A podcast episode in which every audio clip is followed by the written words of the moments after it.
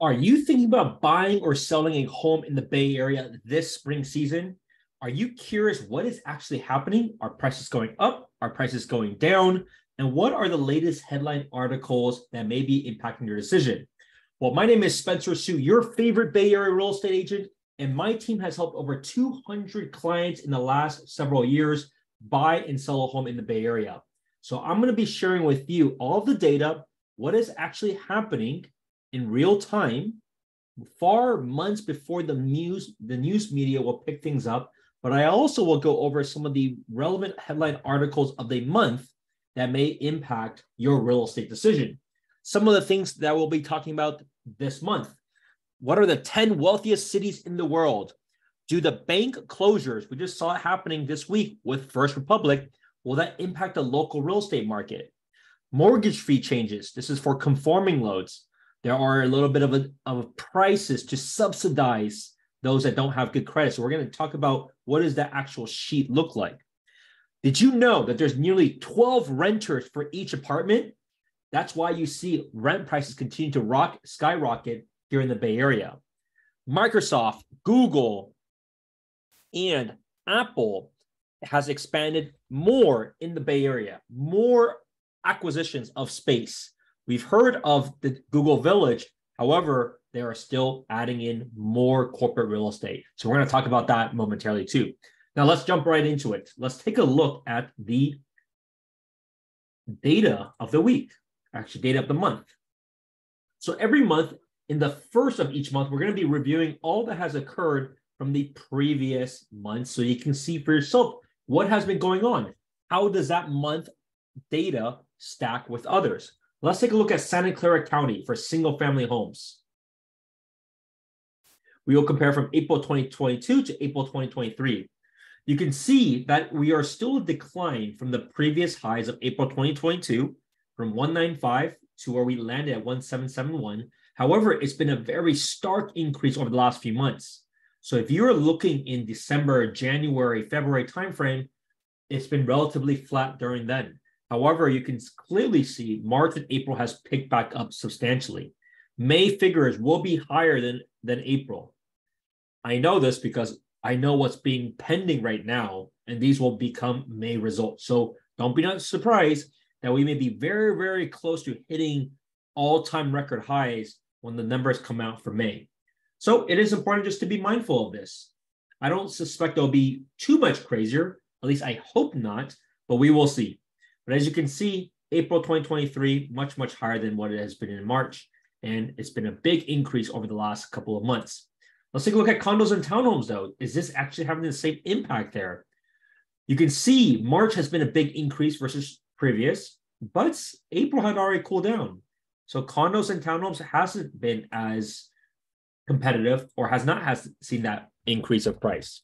Now let's take a look at San Mateo County. What's going on there? San Mateo County, kind of all over the place, right? February was the highest at that point, and then actually March and April kind of declined a little bit from there, but still higher than previous months. So really interesting to see, right? Of that county alone, Santa Clara seems to have been doing the best. What about Alameda County? Take a look at Alameda County for single family homes. Is it following the same trajectory as either San Mateo or um, Santa Clara County?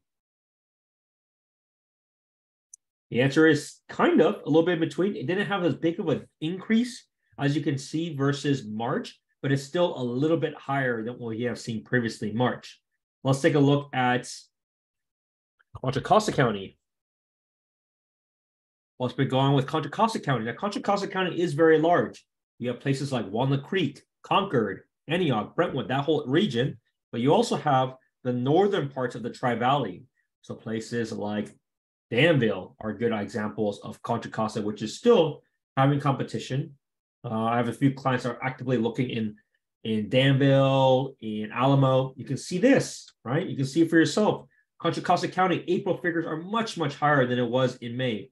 Getting pretty close, right? 900,000, it was a 980. So less like 9% loss in the peak. It's getting awfully close. So gives you a little bit of a sense of the activity. Now let's wrap things up with San Francisco in terms of counties to consider.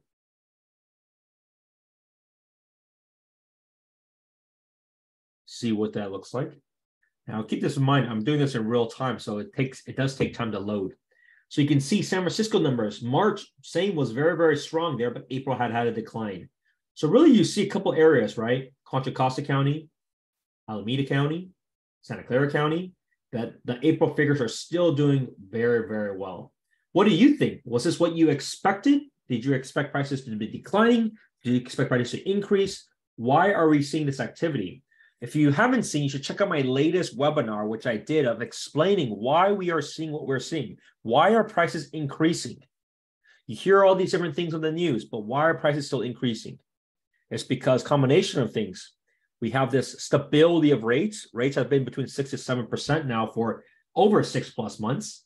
You also see the fact that uh, there's not as many homes that are being put on the market because, quite frankly, there's a lot less builders that are building anything. But at the same time, those that are keeping and owning a home, they would rather try to keep it and rent it out than try to sell it unless they really needed that money to do so. So, some things to be mindful of. So, Let's take a look at a few things of the wealthiest cities. Like, what are the top 10 wealthiest cities? Number one comes in New York. Number two, Tokyo. Number three, the Bay Area. Right, Bay Area, top three wealthiest cities in the world. New York, incredible. I want to show you this. This is always very fascinating. California's Bay Area, which includes San Francisco and Silicon Valley, rounded out the top three. The Bay Area is home to 285,000 high net worth individuals. There are 629 centimillionaires and 63 billionaires in the Bay Area alone. California area saw a growth of 68% in its population of high net worth individuals from 2012 to 2022. Incredible growth, right? Absolutely incredible growth.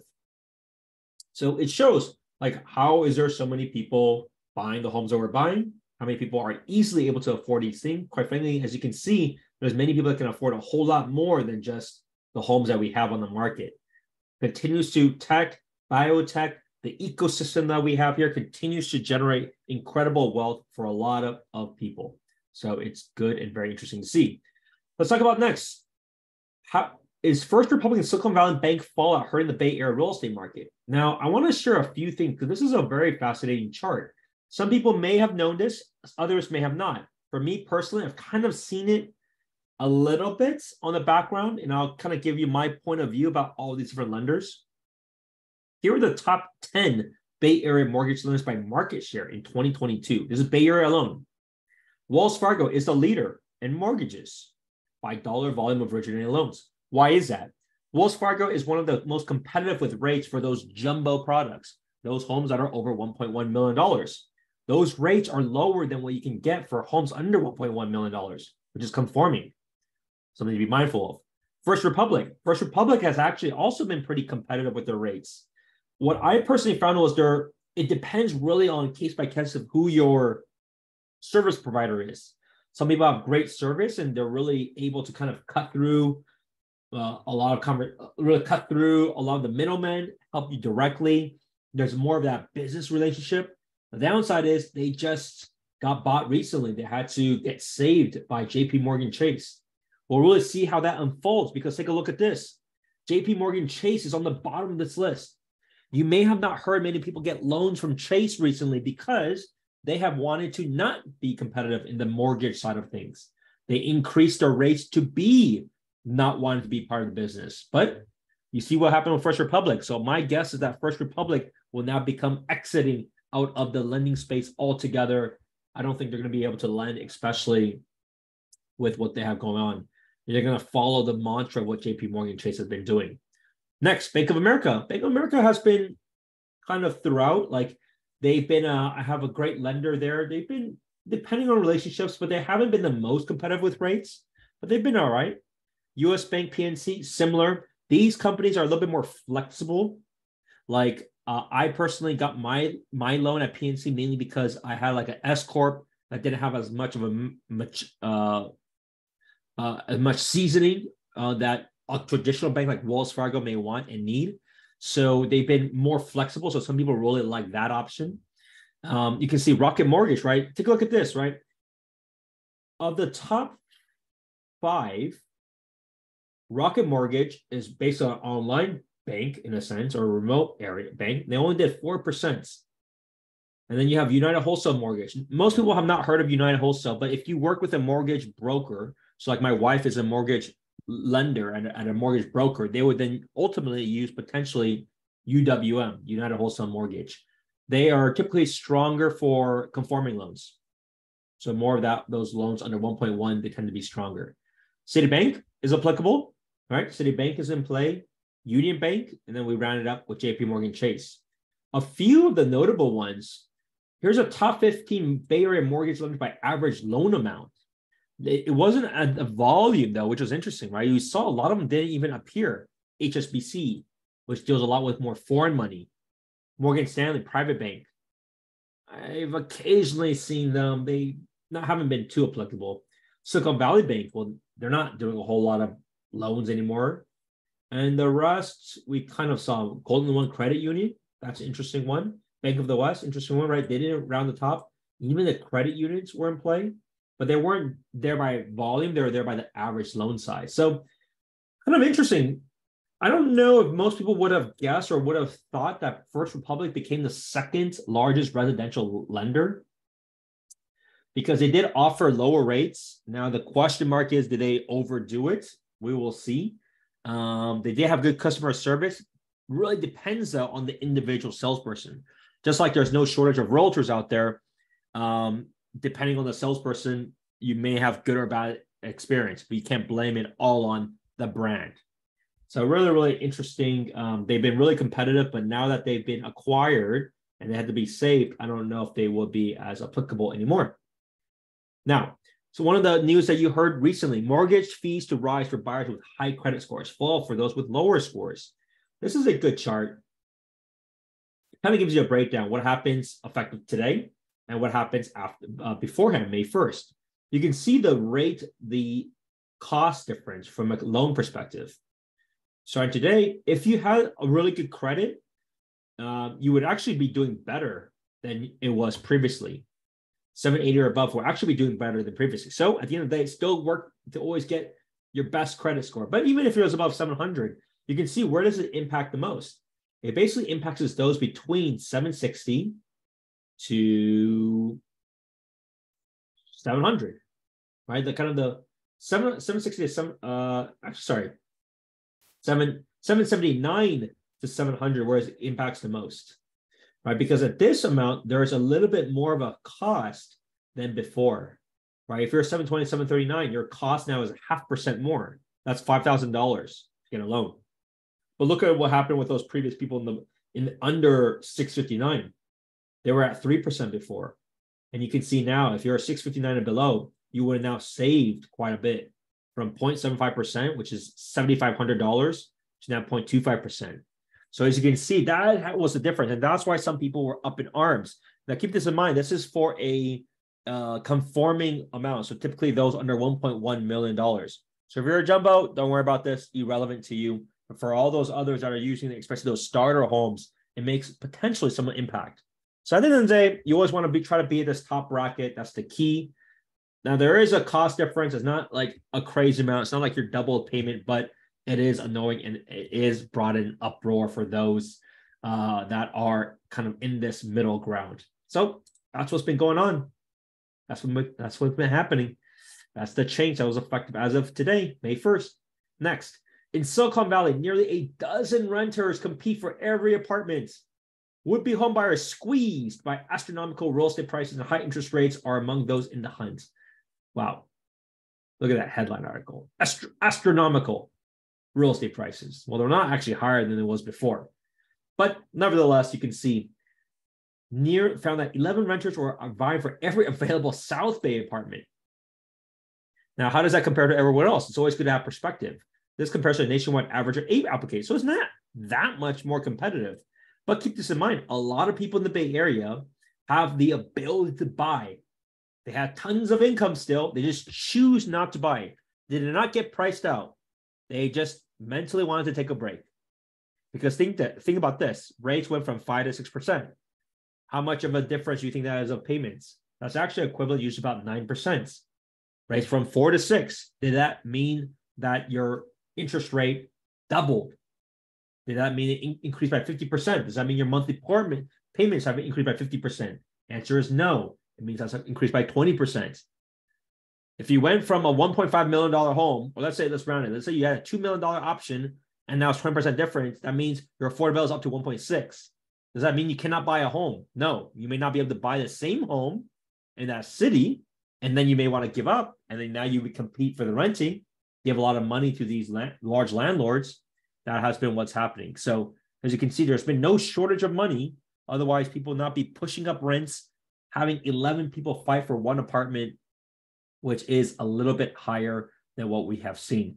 Um, so this has to do with a lot of things, right? Return to office, a lot of people moving to the Bay Area, uh, people that now need to focus on these prime areas again. Commute is now a factor and an issue, right? These are all examples. So that is what's happening. Now, how does this tie? Why did the South Bay get pointed here? Why does Silicon Valley get brought up? We have three live examples in the last month alone.